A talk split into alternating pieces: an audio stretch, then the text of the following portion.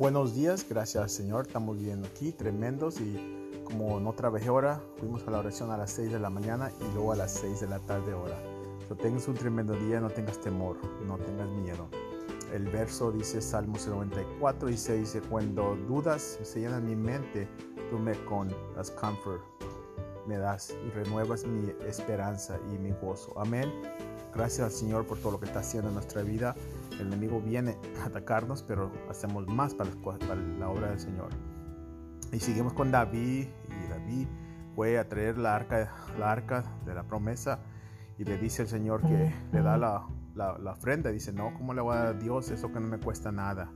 Y él dio. So, sigue preparando, sigue guerreando, y sigue, este, su hijo le traicionó y lo, lo persiguen, y ha sido mucho la historia de David, sigue la historia. So, voy a seguir, no sé si con él o con el otro rey. David era el segundo rey. So, que tengas un tremendo día, y si vives en Canaria, no tengas miedo. La Biblia dice que podemos pisar en las serpientes, y si comemos algo venenoso no nos va a hacer daño. Amén. Gracias al Señor. Dios te bendiga.